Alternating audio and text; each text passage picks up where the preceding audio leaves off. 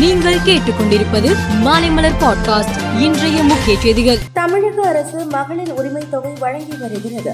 இத்திட்டத்திற்கு தகுதியானோர் குறித்து மாதந்தோறும் ஆய்வு செய்யப்படும் எனவும் காலாண்டு அரையாண்டில் பரிசீலனை செய்யப்படும் எனவும் தகுதி இழக்கும் பயனாளிகள் தானியங்கி புதுப்பித்தல் முறையில் நீக்கப்படுவார்கள் எனவும் தமிழக அரசு தெரிவித்துள்ளது.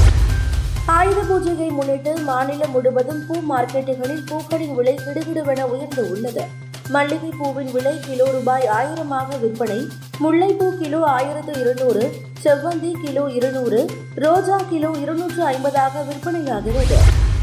திருப்பத்தூர் மாவட்டம் ஆம்பூர் ரயில் நிலையத்தில் தண்டவாளத்தை கடக்க முயன்ற இரண்டு பெண்கள் மீது ரயில் மோதியதில் இருவரும் உடல் சிதைந்து பரிதாபமாக உயிரிழந்தனர்.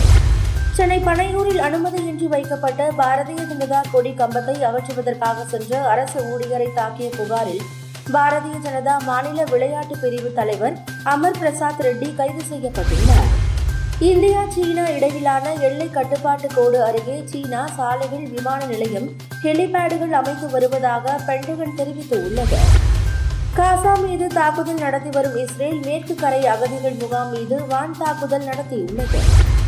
உலகக்கோப்பை கிரிக்கெட்டில் இன்று இந்தியா நியூசிலாந்து அணிகள் தரம்சாலாவில் பலப்பரட்சை நடத்துகின்றன. இரு அணிகளும் தலா நான்கு வெற்றிகளை ருசித்து உள்ளது. இதில் வெற்றி பெறும் அணி புள்ளிகள் பட்டியலில் முதலிடம் பிடிக்கும்.